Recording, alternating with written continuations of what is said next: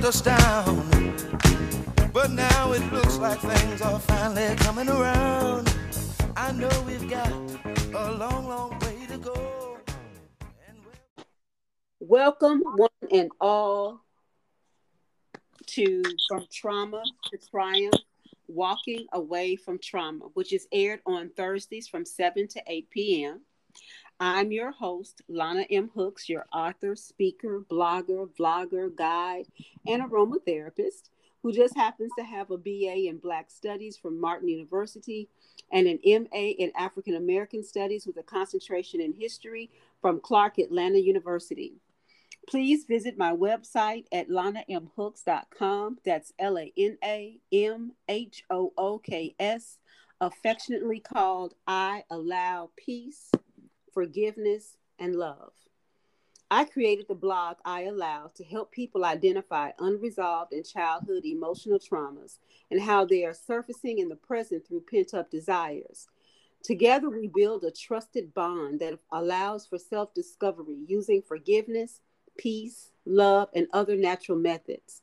I do this because I desire for people's fragmented souls to be restored and to live authentically in their innately created identity. I'm also on Twitter. I'm LM Hooks.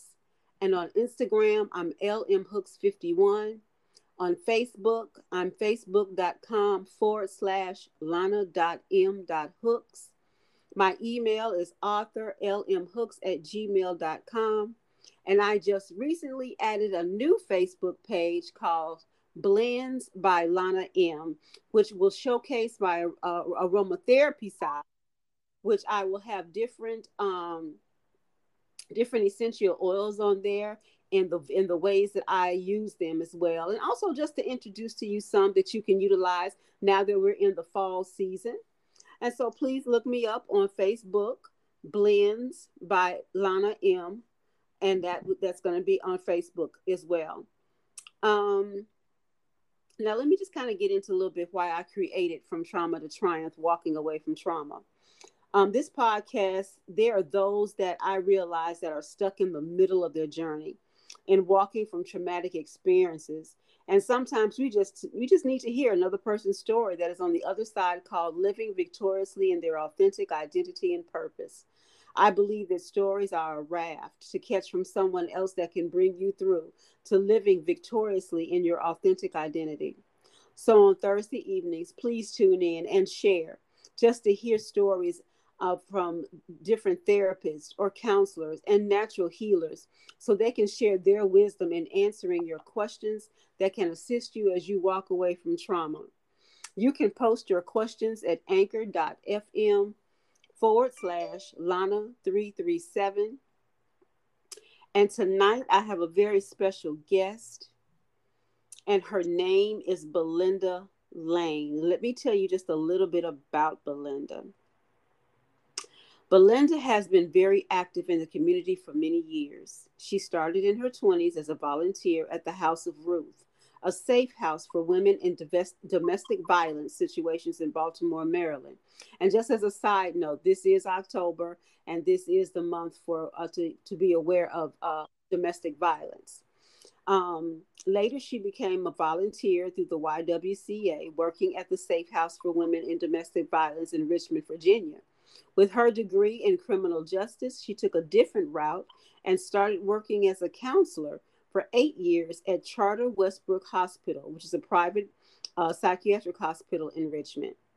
Now, helping people has always been a priority for her. A private, I'm sorry, excuse me, volunteering to work with homeless and street people for many years was very fulfilling to be in a position to reach out to others with daily planet with, with the Daily Planet homeless shelter in Richmond. She has completed her basic training uh, to be a chaplain through the International Fellowship of Chaplain Incorporated in 2013, the author of Destiny Called My Name. Pre- presently, she speaks at seminars and for women's groups. She's also a member of Toastmasters International. Belinda is the proud mother of one son and two grandchildren and she currently resides in Georgia. I just want to introduce my friend, my sister friend, Uh, oh wow, we we we started knowing each other. I believe it was 2015. I think either 20 it was it was 2015, and we met each other at a Dale Carnegie uh, Institute training, and we've been friends ever since. And I'm so happy that she has agreed to be on the show tonight. So, welcome one and all. Welcome Belinda Lane. Thank you so much. Wow. Wow. It is definitely um, a pleasure because true, like you say, sister friend, that is truly what we um, what we are. And it's just was an honor for you to invite me on your program. And I'm very pleased and um, hopefully I can share some information that um, will help individuals um, as they move forward in life and as they move away from the things in life that they want to move away from. Thank you so much, Belinda. I appreciate that because I know we've shared, you know, some stories and swapped, swapped, swap, swap, swapped I, I, should say war stories and and, and, and, to, and to really understand our journeys. But I want them to hear how you and you can choose any any experience that you've had it doesn't matter because they've all been wonderful and you've all you, you've walked through them with your held head up high um, and you've come through some some really mighty things so whichever one you choose to talk about tonight please feel free and so you have the floor thank you i um, i believe i would probably start with the fact that um, leaving out taking off of our childhood clothing. Um, that is something that we as adults, when you look around, you can tell the ones. I always say, when I was at when I was working, I would say you could tell the ones that came in as adults and the one that came in wearing their childhood clothing. Mm. And when I say that, you know, your behavior is going to whatever is in you is going to be is going to come out no matter what you speak or say, your activities, your behavior is going to show that. And so often it's that pain. And knowing that trauma is, is an emotional response to uh, a terrible event. And a lot of times, what happened, we lock that event inside of us. And so, with it being locked inside of us, whatever we do, it's going to, in life, that event is going to touch and soil that life. Uh, it doesn't make a difference what it is that you uh, want to be, what it is you dream of being. If that event is in there, it's going to touch your life in some kind of way. And I, I look at it as like, say you have a bowl of um, of oatmeal and you don't put raisins in it and you don't put milk in it and you ready to put some sugar in it, but accidentally you pick up salt. It's white, just like the sugar, and you put that sugar in there, two teaspoons of sugar, I mean, two teaspoons of salt by accident. It's going to look the same. It's going to, you're going to see the raisins. I mean, it's going to be creamy, but when you put it in your mouth, it is not going to have the taste that you have wanted. Mm. And that's what happens to us when we hold on to traumas within us that we can dress well, we can wear designer clothes, um, we can go to Toastmasters and learn how to speak. Uh, we can be A students, but a long life pathway, our behavior from that trauma is going to show up. And I always say, not only show up, but show out. Mm. You know, so it doesn't make a difference how beautiful you are, you know, how whatever. Trauma will bring the ugliness out and I can pause so you know in case you want us to say something. Um, to, I, was uh, I, I, was thinking about that. I was just and, and, and I was just thinking about what you just said. That's just, that's a very good analogy about how they how salt and sugar they have the same. Uh, and you by mistake you just like you said you put it into your your your cereal and all of a sudden when you taste it you realize oh my god I, I put I put something else in there, and that's what that's what it does. That's what trauma does, especially when that behavior is from childhood and it's now uh, been transferred over into your adult life. Um, it, it ends up just kind of, you know, making itself appear, you know, out of nowhere. But what it is, it, it I think what it does, it, it hides and waits for an opportune yeah. time. Yes. You know, to show itself. So you're, you're I, I agree wholeheartedly with you. Um, is I know you said you spoke about when you when you worked at different places, you saw how people came in either with their child their childhood behaviors uh, coming in. Can you give us some examples of what you saw and how you were able to help them effectively work through that uh, childhood trauma? Well, um, I think more so uh, have to go to a place to say where I help individuals work through it Mm-hmm. It would probably be more when the eight years I spent at Charter Westbrook. Mm-hmm. And I always say that um, God, in his wisdom and his unconditional love for me, I say, when I went to work there, he did two things. He, he gave me a paycheck with outpatient care because I was able to see in in in real life, you know, I worked on the adult unit um, of the hospital, okay, and I was able to see individuals, and when you sit to talk to them, most of them started out with, "Well, in my childhood," or something concerning a parent or both parents. So we're talking to adults now. We're talking to people in their 30s, 40s, 50s. And so, so, so sadly, for me to say that I was talking to people at that time in their 60s and 70s, and to think that you have spent all of those years. Okay, let's say you came out at, at 20, you came out on your own at, at 20, most of the time 18. For me, I left home the day I turned 18. Okay. I had three choices. My three choices was a nervous breakdown, suicide, or leave home. Mm. So leave home was the best choice for me. okay. Okay.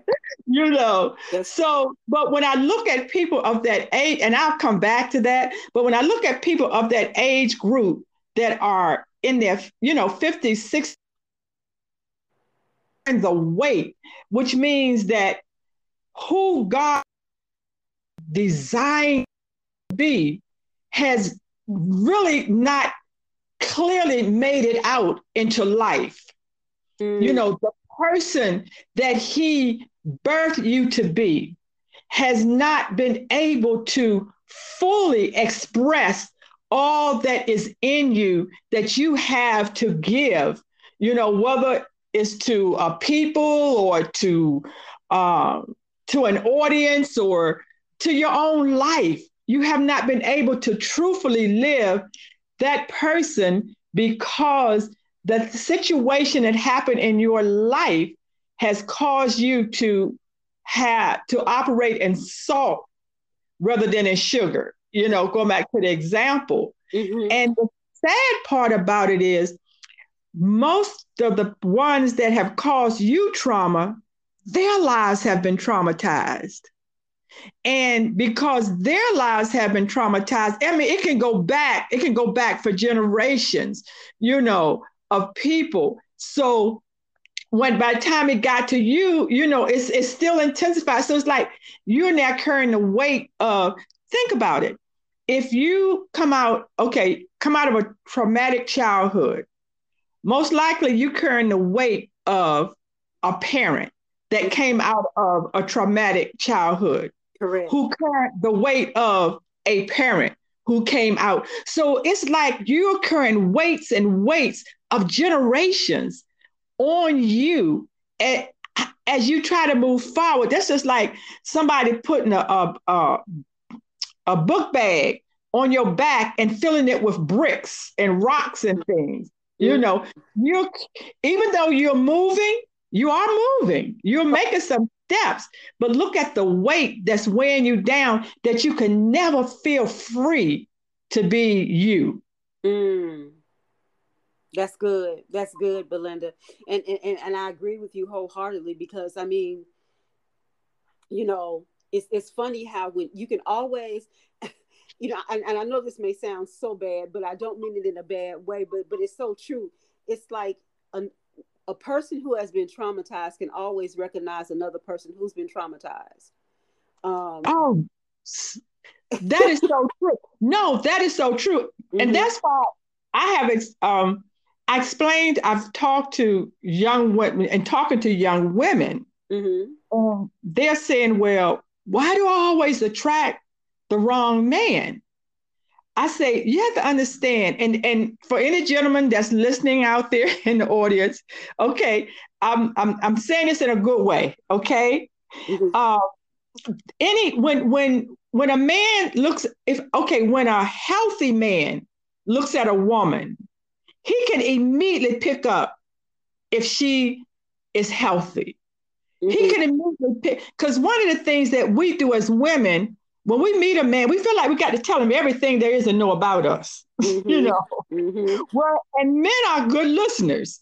Right. So most healthy men, they gonna keep moving. Unhealthy men, they see someone they can use. Mm. So what happened is, so yes, it's a lot of times through our behavior, through our conversation, we attract, we get what we attract, and what we attract is from within. So when when we talk to people, and I just use it as a general illustration, but when we talk to people, there are some people, as soon as you meet them, they want to tell you their story. Oh, mm-hmm. Oh yeah, you know what? Um, yeah, I, I, came out of a rough childhood, and I don't know how I made it, and blah blah blah. And all you said was, "Hello, my name is." and so and you know, especially if you had a function, you know, uh, you're sitting at a table, you're sitting beside someone, and you had a function. Mm-hmm. People introduce themselves by their trauma. Mm. They don't, you know, when you ask them, you know, they don't you know, my name is so and so. Yeah, you know, yeah, I'm enjoying being here. You know, I just enjoy life. Life is just great. It's just wonderful. You know, I, married. I have, you know, three wonderful children, you know, uh, and then normally after that introduction, then that real person says, okay, you done said enough introduction, then let me speak. mm-hmm. So that traumatized person, you know, nails like, okay, we done got the niceties out of the way, let me speak. You know, and sometimes I, I remember hearing someone say one time they were at a um, function. And they walked over to, to uh, one of the ladies that they wanted to get, uh, they had thought about being a speaker. And so she said, um, she said, yeah, I wanted to talk to you to find out uh, if we can get you to come and speak. And we, uh, you know, and this was a date. And the lady just said, no, I can't do that because that was the day that um that incident and gay incident happened to me. And I cannot speak because I know right I know I will not be mentally prepared or clear to be able to because of that situation. And the lady said, she looked at her and said, okay. she, and she walked away. Mm-hmm. But just think, it's like she was celebrating her trauma. Yes, yes, and that and and, and that's that's another that's another thing. It's like I'm not saying that you can't talk about it, but don't use it as a badge. Right, you know, right. it's like it's like look at me. I am a trauma, you know. Yes. you know, and it's and it's it's it's it's it's kind of sad because it's like you you're you're already setting the parameters up for people to look at you and say, "Oh, let's not say two words to her because or, or him because mm-hmm. they're, they're going to start talking about what what has already happened to them." Or mm-hmm. you know they're they're gonna be they're not going to uh, give you any good news or anything like that. Right. And and and and and really, what you do is you set you set up um you set up boundaries or or or uh, the only word I really I can use is parameters is that of how of, of how people are going to treat you. Yes. Yeah. You know, But but you you you do that, and and a lot of people, sadly, they don't even realize it, yes, you're right. and they and, and they back themselves up into a lonely place, Mhm. and they wonder, you know, why people don't want to be around me, and you know, why why do I have, you know, I don't have true true friends, and and and so they just they look at their life and you know the unfortunately the suicide rate um is constantly escalating. Yeah and i don't mean people that um how can i say it? I, it, it's the unexpected people ones that you would never expect Mhm. to commit suicide Mhm. you know and and they are and they tell you so and normally it, it shows a sign when they do that because they always say when before a person does commit suicide you one of the things you need to take notice take notice when people conversations start changing Mhm. You know when people's conversation start changing a lot of times we're such a busy busy world. Busy doing what? You know our Mhm. lives are so busy we can't even catch our breath you know. So a lot of times when people talk to us we don't hear people. You know we don't we or, or we don't stop and really listen to what people are saying. You know we're so used to you know how you doing? Oh i'm doing great. No you're not. I talked to a lady recently and i'm i'm i'm, I'm hope i'm not all over the place No, no, you're fine. You're fine. Go ahead. Okay. I talked to a lady recently and she was telling me, and actually she's ready, she's finally made a decision to go through a divorce. And she was just said, she said, it's like hell in my house, Belinda. She said, you know where I get my joy from? She said, I I'll smile and I I, I do pictures on Facebook and I'll be smiling and I'll be showing people, you know, me doing certain things and activities and laughing. She said, but none of that is true. She said, but I put it on Facebook so I can see some laughter and smile from me. Wow. And see, that's what we have to understand. Everything out there on Facebook is not true.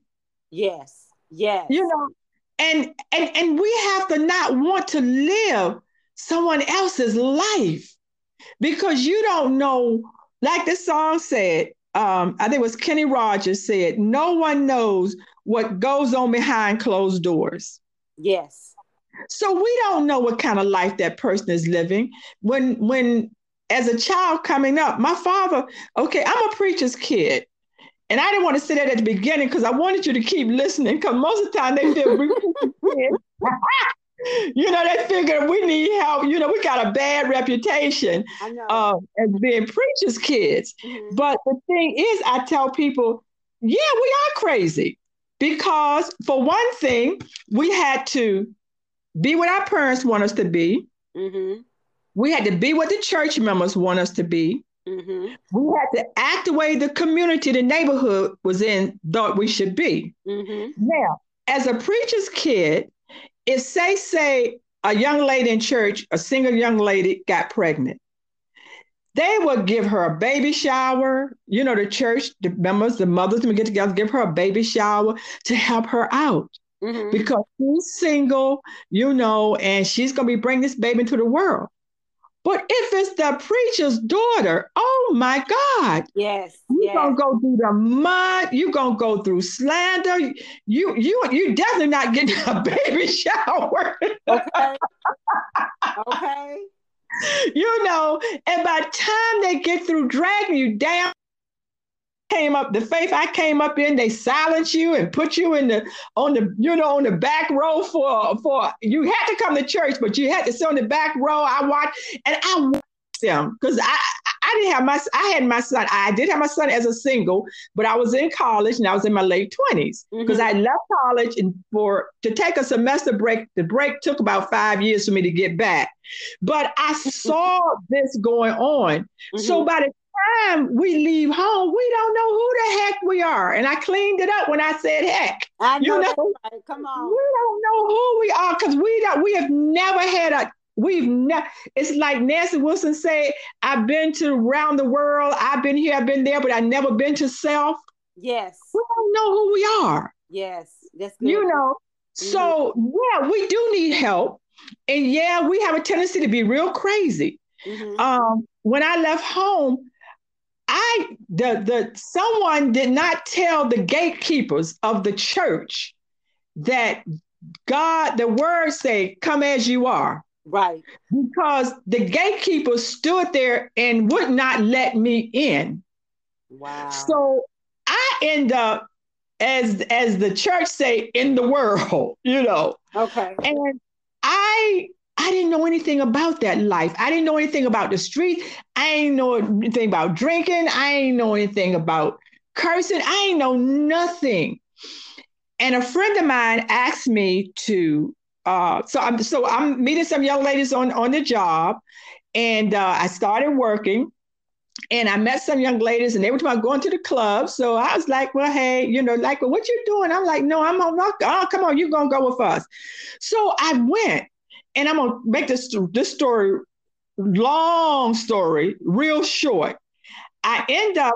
I was sitting there, and I was, and after I had started going, you know, I started you know, I started liking it. I started liking the club life, you know? Mm-hmm. And I remember I saw this guy come through the door. Well, and when he came through the door, he had like two women on, you know, had a woman on each arm and everything. And there was a table. They this the owner I walked up to this table and asked the people there if they would move to another table. Mm-hmm. And so so I'm sitting here watching this. I have always, as a child, that has been, I always been observant, always. Mm-hmm. So I'm sitting there watching this. And so the people had a, you know, they had a fit. So finally they, they moved and the guy went over and sit down with the ladies, right? Mm-hmm. And so, um, and so when the when the person that was serving us came over, I was like, what just happened? And kind of found out he was a pimp. Mm-hmm. And that was the table he wanted to sit at. So when the owner just told them at the table that they would give them drinks for the rest of the evening, uh, then they they moved okay, you know. Mm-hmm. But then later, I saw this. She walked in, the ladies at the table with her, with him, they they moved. They, I mean, it's like all she did was just walk in. She didn't open her mouth those ladies moved. So the guy waiting on us came back onto the table laughing. He said, You want to know what just happened? I said, Yes, I do. He said, That's his lady. And he said that when anybody see her, they move. He said, She can go anywhere in this city and she's safe. No one messes with her. So that clicked with me. I was like, wow, okay. that so that information kind of synced in my head. Mm-hmm. Okay, fast forward. I met someone and he wasn't a pimp, but he was a he was a shown up gangster. okay. Okay. And I was looking for safety. and because I just wanted I wanted to be able to move you know, and not worry about anything. And that was what I was told that they take care of their women and you move around the world and you you know whatever and I could go back to that club and without him and they give me anything I want to they you know the bartenders took care of me or whatever you know mm-hmm. and so I went into a lifestyle I never ever imagined I carried my trauma into a lifestyle that when I look back at myself over those years, mm-hmm. and it was probably about a six year period, I look unrecognizable. Mm-hmm. It's like, I don't know who she is. Mm-hmm. Um, the only way I got, I had to fight to get out of that lifestyle, physically fight, because my my friend, him and his friend, the mafia. I was living in Baltimore at the time. Mm-hmm. The mafia was moving in, and they were looking for some, you know, top men, you know, to run the city. Mm-hmm. And like I said, this this this was nobody. I wasn't messing with somebody hanging on the street. I was messing with somebody totally in that lifestyle. I hear you. So he was looking. So my my friend told me. He said, "Babe," and I wrote it in one of my blogs called "Coming Out Alive." Mm-hmm. And he said, "Babe," he said, "Um, I'm ready to move up in life. We get ready to move up." So I'm like, "Okay," you know, I didn't know. And then he started telling me how, and I was like, Mm, no, no, no. Uh-uh. I, I I can't do that. And I don't know if the Godfather had came out by then, you know, to, to for you to really see what happened when you don't do what they tell you to do, but I do. And I mm-hmm. said to him, I said, I said, I'm not doing this. I say, because what I do know is that you gonna have to do what they tell you to do. And if you don't do what they tell you to do, they're going to come after the closest thing to you because they still need you to do what they've told you to do. Mm-hmm. And I say, and I'm the closest thing to you. I'm not doing this. So we we we when I said fight, we had to fight um, because he was like, "You ain't going nowhere," and I was fighting to get out of his life, and he was fighting to stay in mine. And we we we we did, and eventually, I had said to him, that you know any any if a man ever hit me he will die. I said i could not do anything about that in my home life. But i made a decision when i walked out them doors that not another man would put their hands on me in a harmful way and live and that thing was lana it was so ingrained in me and i did i went looking for him after I got myself together, I, one things about the, the guys that can't hang on the corner, mm-hmm. they, they look out for the neighborhood. What they used to, I don't know what they do now. I'm, I'm talking, I'm talking back back in the 70s and stuff. I don't know what they do now. And they got me a gun and a car, and I went looking for him. And he lived, he was from DC. I didn't find out till years later that I, I knew he had went back to DC but I didn't find out till years later that the only reason that he left, he wasn't running from me. He left because he knew that his guys were going to kill me because they found out I was looking for him. So he made himself, took himself out of the city so I couldn't find him to, to let me live. Hmm. So, yeah, that's what I say too. that's what I say too. So when I say your the decisions that we make in life, you know. And finally, I did come out, but what happened was during that period, I would have, I would, I would have, I guess I don't know what you would call them. I, I would go, I would sleep. In other words, I would go, I would lay down, and I may not wake up for a day or two.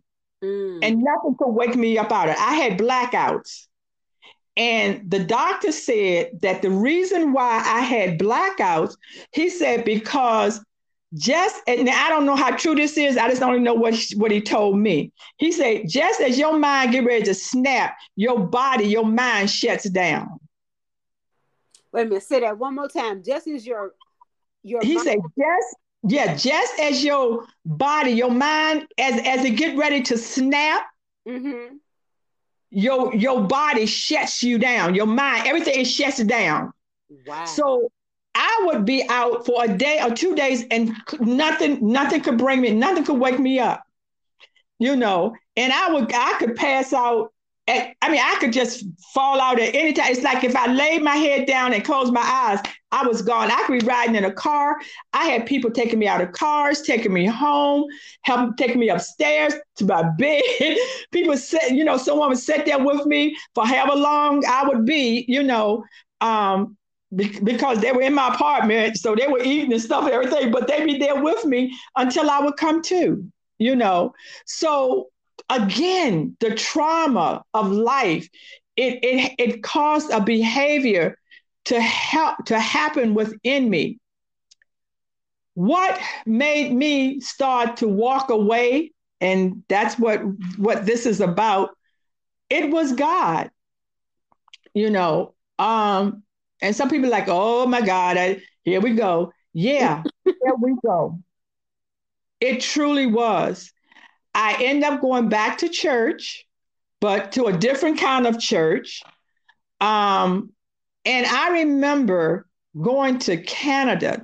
They had this um, thing going on. I won't call it thing. It was a prayer going on in Canada, and this was in uh, oh my God, this was in maybe the mid 1990s.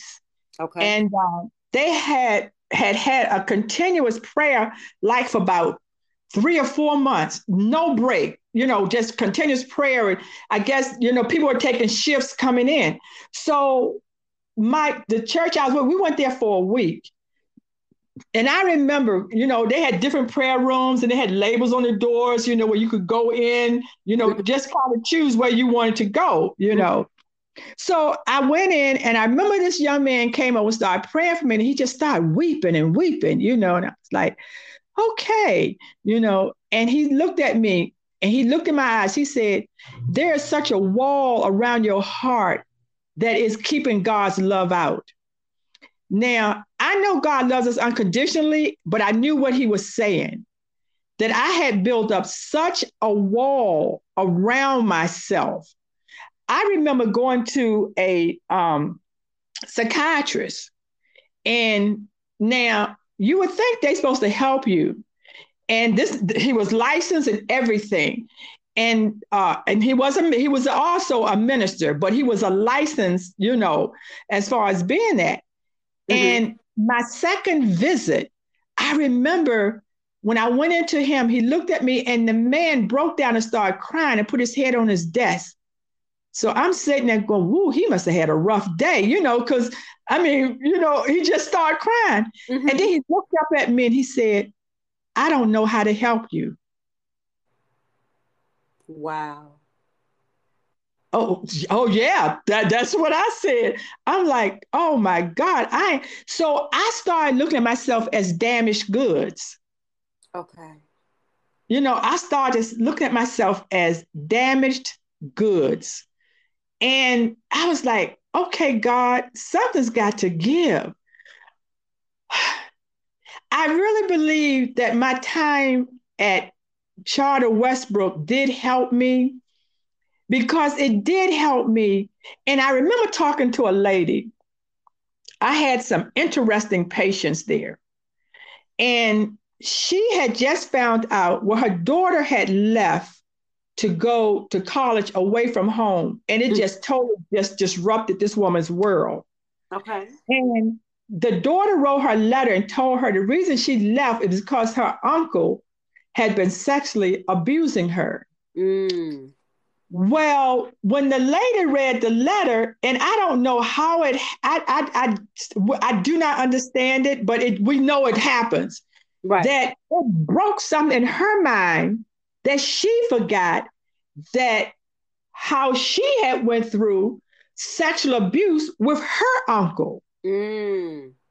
And in telling me the story, now I'm in her room and I'm sitting at the foot of her bed, and she's sitting up in the bed, back up against the, the, the headboard. Mm-hmm. And she starts to telling me the story, and this is the honest truth. Her her her body began to to uh like twist and you know and look like her arms and her legs her mouth the corner of her mouth was turned up like almost to the tip of her nose. It was that's how her face became so distorted. And she could not hardly talk. And I'm sitting there going, my God. Mm-hmm. So I'm praying. I'm praying. And that was one of the things I did when I went to work at Charter Westbrook. When I would get my list of patients, I would go in the bathroom and pray over them. When I got home, I would pray over them again. So I'm sitting there and I'm praying, right? I'm like, God, you got to help me because I'm ready to get them run out of here, you know. and immediately in my mind, in my mind, I saw a glass and I saw a glass filling up with dirt. So I started telling her what I saw in my mind. I said, listen to me, listen. And she could, and she was going, because remind you, her mouth is distorted. She can't even talk. Right. So the glass, I say, imagine a glass full of dirt. I say, now imagine pouring that dirt out and putting water in the dirt. I said, mm. putting water in that glass. I say, can you drink that? She said, no, no, no. And she was shaking her head, no, no. And I said, right, because it's soil. I say, now imagine pouring that water out, cleaning that glass, and putting uh, water in that glass. Now, can you drink it? And she shook her head, yes. What had got her to the point of her body being distorted was when I told her she had to forgive. Mm. And she started saying, forgive, forgive. And every time she said it, her body would just take on a different turn or whatever. I said, that's what you've got to do. I say, forgiveness is being able. I say, if you put, if you put that soil in a glass and just dump it out and put water in it, that water, you're going to be, everything you put in there is going to be soiled. Mm. I say, but when you dump that water out and wash that glass, I say forgiveness is washing that glass out so that when you pour the water into it, you can now drink it. It can be a benefit to you, to your life. Wow. Whoo. okay.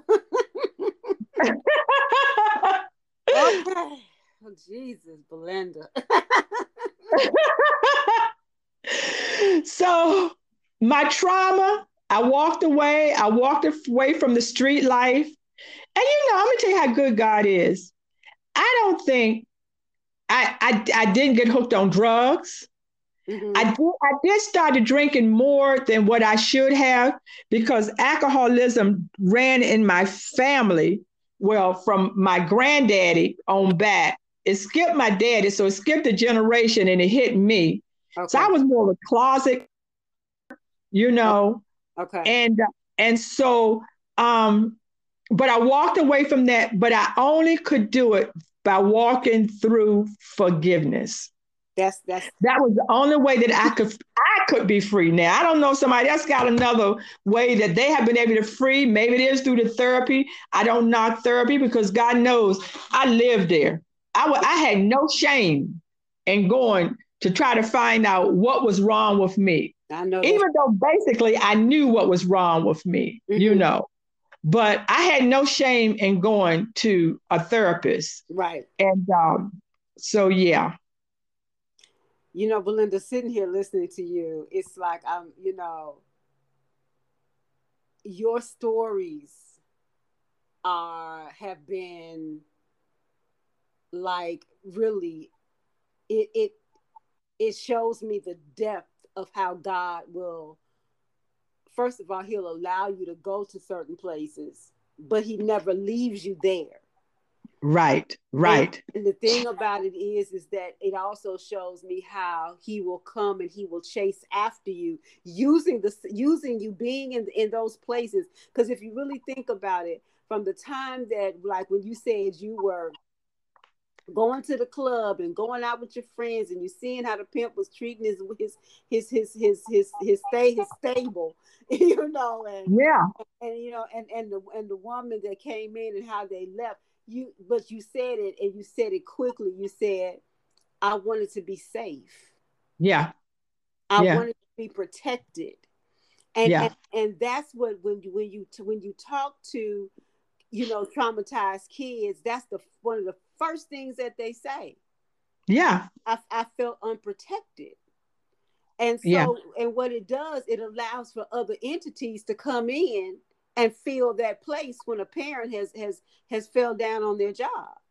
Yeah. So you know, it's it's it's interesting how your life has gone into, and it's it's really funny because even as you were counseling, you were still you were still you were counseling others you were still being counseled to yourself yes and, and, yes and, and you were receiving your healing even from those that you had to talk to you yeah know?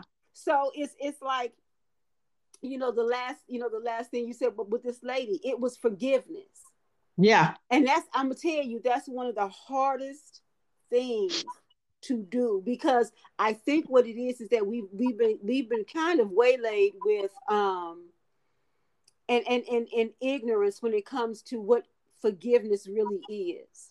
Yeah. You know, Yeah. and I think if, if people really understood what forgiveness really is, then I think it would be a little bit more approachable to do. Yeah. Forgiveness is for us. Mm-hmm.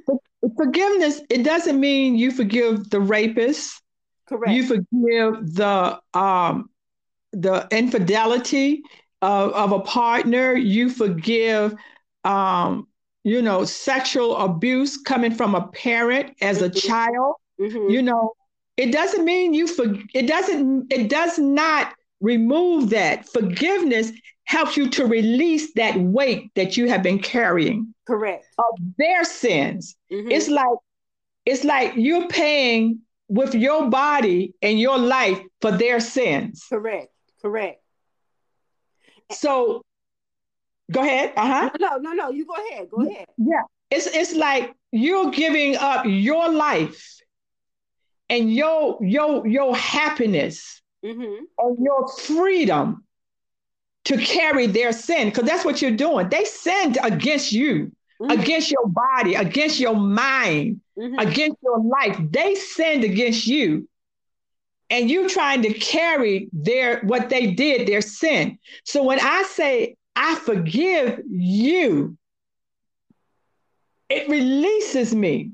Now, it don't mean that I got to go back to you. See, and this is what some people I think get hung up because I say I forgive you. Mhm. Does not mean that I now have to have a relationship with you, There especially you if it's a family member. There you go. There you go. It means I forgive you, but I am still going my separate way. right, right. So, uh, and then uh, people will try to pull you back to them by saying, well, if you said you forgive me, then um, I don't understand why you're not coming to Thanksgiving dinner. Hmm. Or I don't know why, you know, you won't go with us on family. Why, you know, I forgave you, Right. but I'm not tied to you. There you go. There you go. There's You know, there's, there's got to be a boundary. And the thing and then the thing about it is is that is that you have gone on and you have forgiven meaning that you do not you're not triggered by the emotions of what they you know of, of a word or a song or a smell Right.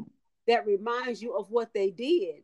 But what Right. but but what like you said, what it does mean is that I don't have to be around you. right, You know, right, I have my boundaries to protect myself. right. You know, and, and I think that's when people don't really don't understand forgiveness is because, like you said, people and that's the thing they they try to use a guilt trip as Yes. if you're forgiving, then why can't you be around? No, no, no, Right.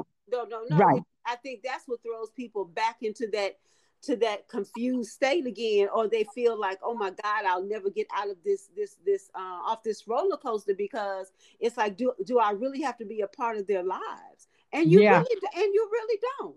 You you don't. And and we used to see this when I worked at um, Charter. Mhm. We and and this may sound bad, but it, it's not bad. It's, it wasn't really meant to be bad. Mhm. But I got to know the patients. We got to know patients well, especially our repeat patients, as as we call them. Yes. So when and I always worked the holidays. I always worked um, the the ho- on the holidays because I had very little family that was there, and so and a lot of the people had like large families that, as far as our you know our providers and things like that. So I, I normally worked. Okay. And we would we could go and start pulling files like on Thanksgiving Day Mhm. we could start pulling files and just lay them on the desk. Christmas Day, we could start pulling files out of the cabinet, patient's file, and lay them on the desk. And nine times out of 10, every one of those files would be gone because the patients were coming in. They were coming in Wow. because we knew they went to that, that Thanksgiving dinner, Mhm. they sat down with their abusers, they couldn't take it. Right. They were they felt like they had to be there. They were told they had to be there. Well, this is your family, this is party. No, I don't have I didn't have to be there. Mm-hmm. I could have I have friends, you know, or I could have had Thanksgiving dinner by myself. Don't have a problem with that, you know. Yes. You know, they they, you know, well, it's Christmas time and the family needs to be together. No, that's not true. Correct. I don't have to be there you know so we saw people that were that were that went i, don't want to say they felt for the guilt trip mm-hmm. and then sometimes it wasn't a guilt trip they sincerely wanted to be with their family right and because of that they knew what was going to happen and they knew that they, go, they were going to have to come back into to, to the hospital for about a week to get themselves together mm-hmm. you know and they and they and they did it and I do want to touch a bit, if you don't mind, about um, the homeless and street people, because that, that, that was part of what I was saying that I worked with. Yes, please, by all um, go ahead. Okay, there's there is a difference, and I know people know this, but I'm just saying it generally. There's a difference between the homeless and street people. Okay. okay. The homeless is normally, like I say, somebody that's lost their home, and it could be from uh, alcoholic abuse. It could be from, you know, whatever uh, mm-hmm. that they are that they are homeless. You know, financial ruined. You know, jobless. Whatever. Put them out there. Mm-hmm. The thing with people have to understand when it comes to people that live in the street, they will never really nine times out of ten be able to live in a life of a home.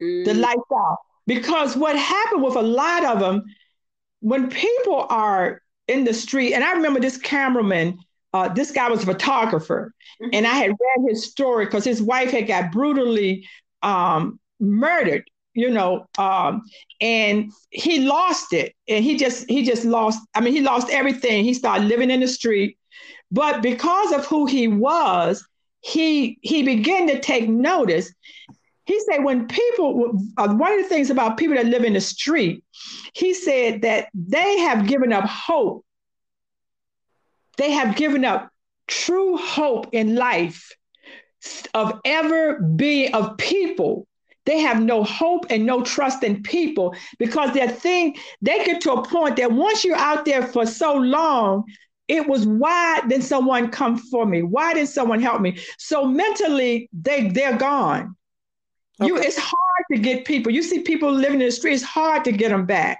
The homeless, yes, you can go out there as a church and you know help somebody find a home or something like that. Mm-hmm. Normally at church, you go out there. All you're doing, you're bringing blankets and socks every winter to the same people. Okay, got you.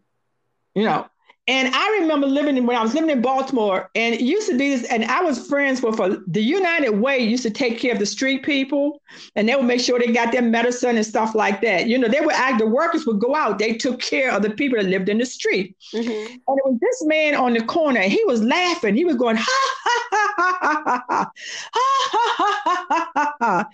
And so I was standing there and I was looking at him, and people would be laughing at him going by, right? Mm-hmm. And I remember turning around to somebody standing next to me. I said, Oh my God, that's such a painful laugh. Mm-hmm. And you know, and it's like, oh girl, he's just crazy, you know. So I asked her, I got to be friends with a lady, one of the ladies working at United Way, and I said, What happened to the man? She said, he was getting right, he was he was getting married and him and the you know the the bridal party you know the groomsmen and everybody they were sitting at the church waiting okay. and the bride th- they were waiting for the bride to come and she the bride you know they just sitting there waiting mm-hmm. but he's also waiting for his best man to show up too finally somebody came and told him that the his bride and the best man had got married the day before and left town my god and they said he just started laughing and he never stopped. Jeez. He lost everything. He was living, I mean, he lost everything. He was living on the street. So a lot of times we don't know what put people on the street and even working in the shelters. Mm-hmm. I worked in it was Grace House in Richmond and I, I went to talk, and these were all men, Grace House for Men. Mm-hmm. And I listened to their stories of love or the death of a spouse, or and one man, it was just, oh my God, he was him and his friend, they they had been friends for childhood or nothing. They started a business, and the man somehow or another took all the money from the business and and and and and, and, and it had clients' money as well, mm-hmm. and left the, the state, left and some went somewhere in the country and he didn't know where, you know. And so he was left with the courts coming after him and the people coming after him for their money. And he lost everything. Everybody that's in the street, you know, like people say, get a job, you know, mm-hmm. we don't know why people are there, you know. And I say, it's just by the grace of God, it's not me. Come on, come on. And that's what people need to say. We got to stop being judgmental about things we don't know about and about things we don't understand. Amen. We're too quick to be judgmental. Yes. You know, you look at the teens that's in the street. A lot of those teenagers that's in the street came out of foster care. Yes. And when they and when they they got a certain age and that foster home was not getting money anymore, those kids had to go. Yes, yes. So they had to go where? Where they going? To the streets. To the streets. So we look at the kids, the kids are angry. Yeah. But they're angry because they're hurt. They don't feel safe. Yes. They don't know where to go. They don't know what to do. Because they were only money. They were dollar bills to that family. Right. So we judge them, and we we we really as a nation got to pull it together. Our kids are angry. Very much.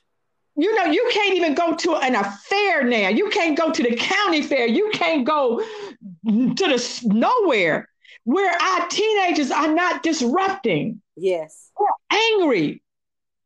And we're sitting the back and we're judging them. We got to, and and and and and and, and I'm not, and I know I can say my church is alive when it comes to doing things, mm-hmm. but more churches have got to wake up. You yeah. can't stand there. I, I I used to say, and I'm telling you, I had to laugh because I used to say, I wonder what would happen to most of the churches if God sent an angel down to stand in front of the door so that nobody could get in. Mm. Would they go back home or would they go take to the streets to spread the word of God? Hmm. Come on. And when the pandemic shut the doors, I was like, okay. what are we going to do? Yeah. What are we going to do? You yeah. know, so I see the time is coming. So oh, let me calm myself down. You have, you have literally, no, I'm, I mean, we can go over that's not an issue i i mean i i, I am just grateful for what you have you know what you have stirred up because you stirred you you really you came to stir up in all of us what we can be doing and what more can we be doing and how we need yeah. to be looking at other people and and to really understand that first of all everybody has a story don't care where you yes. live don't care where you live, from the street to the to the to the White House. It doesn't matter. Yes. So we, we, we all have a story. Number two is that we have to begin to understand that what we have been called to do, there are people that we are called to do in order to be an alarm system for them or, or to be a shoulder to cry on yeah. an ear yeah. to hear or sounding you know there, there are ways that, that we can that we can honestly be what that person needs but we have to really be you know be mindful to hear god yeah. and, and to hear him say this is what i need for you to do uh for yeah. person. Um you the passion the fervor the excitement the compassion that you have i mean first of all that's it's a breath of fresh air and no, it really is. It really is. And number two is that all that you have gone through has prepared you for the for who you are now. It's like I'm yeah. listening, I'm listening to you, and I know we've talked before, and I know um, you know you you've shared some things with me, but I'm I'm hearing a new fervor in you. I'm hearing a it's almost like a regenerative uh, transformation that's gone on inside of you that um, I'm I'm seeing something different, something more. Uh, you're compelling the people. You know, it's like it's it's like listen listen to my story and let it be a, a sounding board, let it be a buoy for you to catch. So if if it's if it's a if if, if a part of my life resonates with you, then let let let this be what it needs to be to you so that you don't have to go full force into what I did. You know, it's it's like you you really are coming in and who and whoever is going to listen to this podcast because I believe that there will be many and I believe that they will literally reach out and want to know more about you and to know understand, you know, is there somebody that I can talk to? Um because Belinda there we're living in a day and a time where people are either taking their stories and using them as a crutch to not get better. Yeah. Or they're yeah. They're taking their stories and saying, "Please listen to me. I just don't want you to make the same mistakes." Yeah. Yeah. Um and so and then you have some people that are being blinded by their mistakes so much that they think that they really are just that damaged and God can't forgive. Yeah. Yeah, that is so true. Yeah. And so it's it's it's like I'm I'm I'm I'm reminded of some things that I just went through recently with uh, another young lady that I was just trying to get her to see that you're not that damaged that God can't still heal you and use you you know and, and things like that. And i wasn't i wasn't preaching to her. I was just listening to her because she just kept saying i'm damaged. I'm damaged. I'm damaged. And i yeah. i remember so much when when God was, you know, I was I was telling God the same thing. I'm just, you know, I'm I'm crazy. I'm stupid. And I remember just as clear as day, he said, first of all, you got to stop the name calling because I don't call you that. Right. all right. You know, he he was like, he was like, this is your name to me, and this is what who you are to me. He said, because I don't see all that. I see right. I, I see who I made. And I realized that that comes in many forms from different people. Yeah, you, yeah. You know what I'm saying it's it's and because I I realize that you know my relationship with him is, is different from from your relationship with him and and things. So he so our conversations are different, but his stance on who we are in him is the same. Yeah. You know, yeah. so you know, so I'm I'm I'm open to any creative creative mechanism that God uses to to to reveal Himself to to any of His kids. I, that doesn't that doesn't bother me at all. I, I really it really doesn't. But I just I I I I really want this podcast and the people to come on like you have done, and then those who have been on in past shows, and which have, in which they have done beautifully, in which I I applaud and I and I want them back for a second, and I want you back for a second half because there, there there's so many people out here who think they are alone or they think that their situation yeah. is just unique unto them. Yeah. That's so true. And, and, it's not. It's, it's it's like we may not have gone through exactly the same thing, but we have gone through similar similar incidences that I can now speak to, and hopefully that you will it will it will speak to your soul, and there may be something that you can utilize to use to get out much quicker. Right. Yeah. You know? So no, Belinda. I don't. I, I really want you to come back for a second show. I really do because I really believe there's. Oh, more, I would love to. I would love to. There's more in you to talk about. There's more in you to say. Um, and I, I'm I'm just so thankful that God crossed our paths. I'm I, that I really am, and and, and also uh, for a second time this go round, you know that yeah, you know we're, we're, we're doing things and um, it's just a joy. It's just a joy because your story, I honestly believe wholeheartedly that your story is a, it's truly a lifeboat and a buoy for somebody out here right now. Um, I hope so. I hope so. Oh, I believe it. I, I, I don't. You know the way the way that this this podcast was started, and I really just didn't give the whole story. It was during my birthday this year, and and I and I went back to the place where my family grew up in. They grew up in Sheffield, Alabama. They call it the Shoals, the four Shoals. It's okay. Shoals, Sheffield, Tuscumbia, and it's one more. I can't think of it, but it's, it's called the four Shoals. And I went, I went back there and I went uh, stayed in the hotel and I thought I was gonna kind of get out a little bit, but God really had me in to really hear Him for what He wanted me to do. And okay, I took all my books with me, everything that I that I hadn't read or I wanted to read, magazines or whatever. So one day he had me pick up a magazine, and so I picked it up and I started reading, and I came across I came across the article about trauma. And but it was called it was called actually you know walking uh uh um, so I'm sorry tr- from triumph to tr- from trauma to triumph. And that thing just it resonated in me so much and I sat there and I said well God I said well what do you want me to do with this? And he said I want you to have a podcast.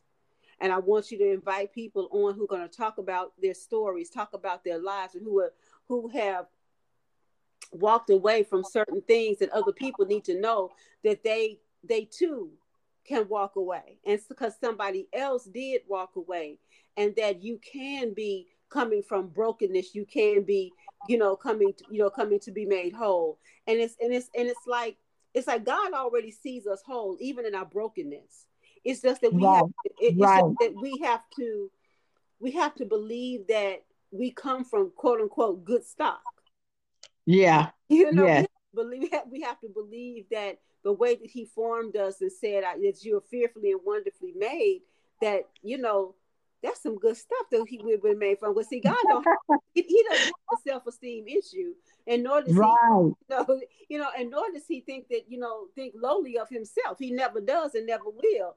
And so it's like when we understand where our true origins are from. Yes. Then that makes a difference, and, it, and it's not being. It's not that you become boastful, but but I have to say what Paul said. I become boastful in Him. Yeah. You know, because I know I tell people all the time, I know who I am in the dark. I understand perfectly my ins and my outs and my ups and my downs and my insecurities and those things that I battle with. But at the same time, God says I'm fearfully and I'm wonderfully made. So if I sick, if I stay in that lane and just work on this other stuff, I'll be okay. Yeah. You know? Yeah. So, so you you really have brought such a fire today. And i'm so thankful that you know that you agreed to be on the podcast. I really am. I mean from from what from things that you have shared uh stories you have shared as well as you know um other things that you have you know uh spoken to me i i i understand who you are even more so now. You know and like i said you really are a beacon you are a beacon to really for for, for it's like it's like i keep saying this lighthouse and and your light is shining brightly for those that are on this dark path. And you're saying here i am just just come in and sit for a minute. Yeah. and and and, and just listen just for a second so that, so that you'll know that you are not alone that you can walk away and you can be the light for somebody else. Yes. So thank you Oh, no problem. No problem at all. I mean, Belinda, I am grateful. When I say grateful, I mean grateful to no end that you, like I said, that you came and you you um, wanted to be on the show and and to, to share about your generational trauma and to share about your stories about you know how the church treated you and and what the church really should be doing and like you said you said my church is out there you know we're doing this we're making we're making a difference and how and and, and, and i want people to understand I know you were talking about a physical place. I know you were talking about a, a brick and mortar, but I know that God says that we're the church, and so everywhere, yeah. everywhere yes. we go, you know, yeah. we're, we're, to be we're to be that light to others to somebody else. And and you also said something else, which is very which is uh, wisdom when you said not everybody deserves your story. Yeah, you, you know, because not people. Some people can't handle it right now. Yeah, you know, so they may may need just maybe bits and pieces of it in order to um, just just to kind of kind of pique their interest a little bit, you know. But um, but there's but God always shows us and tells us, you know, just how much to give and and what to hold back on, you know, for some for other people. But you came with full fire today. And so I, I, appreciate your fire, like I said, and your your passion and compassion as well, and your wisdom. So I want you to put put out there if if if, if people can you know I want people to connect with your uh, with your blog. So put all your information out here now so that you can tell them and they can go and and begin to you know uh, read uh, the, those words of wisdom on your blogs. So can you share your social media with us? Yes. Um, my blog is called friday at and it's at not the at sign but at friday at sundown and the number four and I put the number four behind it because Friday is a Jewish um, time. Uh, the Jewish communities always celebrate on Fridays.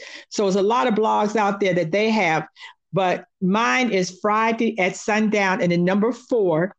And I do, um, I I have subscribers. And the thing about it, if you pull it up, you decide to subscribe to it, that's uh, of course wonderful. But mine is not set up where it automatically subscribes you because some are set up like that. Mine is not. I want the ones to subscribe that really want to.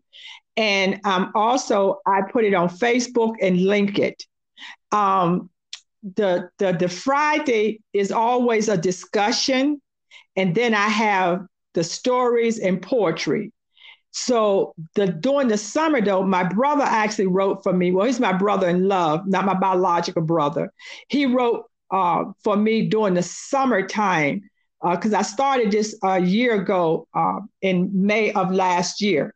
So he writes for me. So he did a um, actually it was called the FBI, and it was uh, he he worked he retired from the FBI. So I said, okay, why don't you do something with the FBI? And I said, okay, faith based investigations. Mm-hmm. So he like he started doing like pulling files from the faith-based investigation and sharing. So he all everything is original that he did. Um, I'm actually picking back up this month and to start back writing more. So uh, I, will probably be writing more mostly until the end of the year. So if you go to look for something for me, you probably won't see that much from me during the summertime, but before the summer and upcoming. Excellent, excellent. So, everyone, I want you to literally go to her site. For those that are really in, in in that vein to walk about, you know, listening to her and, and and reading what she's about, and you really want to seek her help or to just to be a part of her community, her tribe. Please, by all means, subscribe, and then to share with those that you know that will be uh, in earnest to really want to be a part of her tribe as well. Um, I, and you can send me a message through. You can send me a message through there as well. Um, you know, if you have like if you want to reach out to me or you just want to ask a question, discuss whatever, and I will definitely answer you back. And she will, you all. She's that she's that kind. She's she's a woman of integrity. I can honestly say that, and she will, on you know, walk with you and whatever you know however she's led to do with you but she will talk to you and, and make sure that you know whatever questions that you have that they are answered to the best of her ability. So belinda again thank you so much for being oh it's been my pleasure. From walking from you know walking from trauma to triumph walking away from trauma.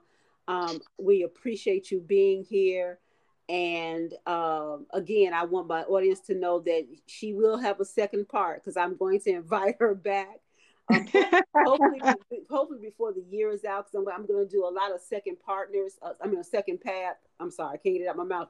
A second parts to uh, people who have I've, I've, already had before, probably in the month of November and somewhat in December, because I'm preparing for the new year. And so we've got some exciting things that are going on into in the new year.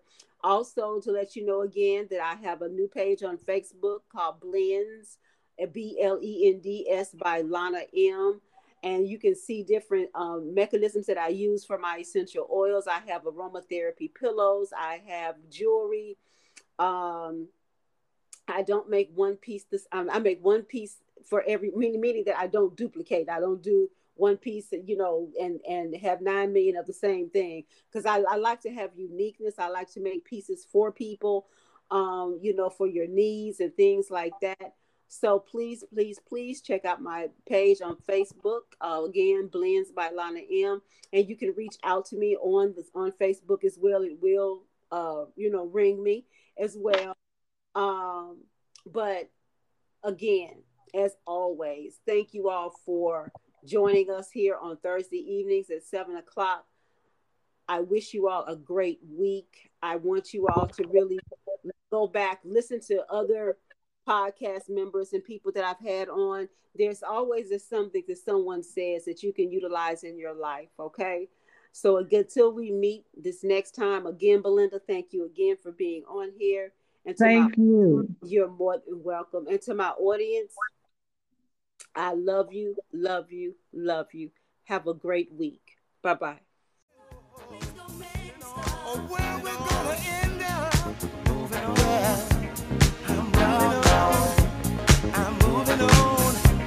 we won't kind of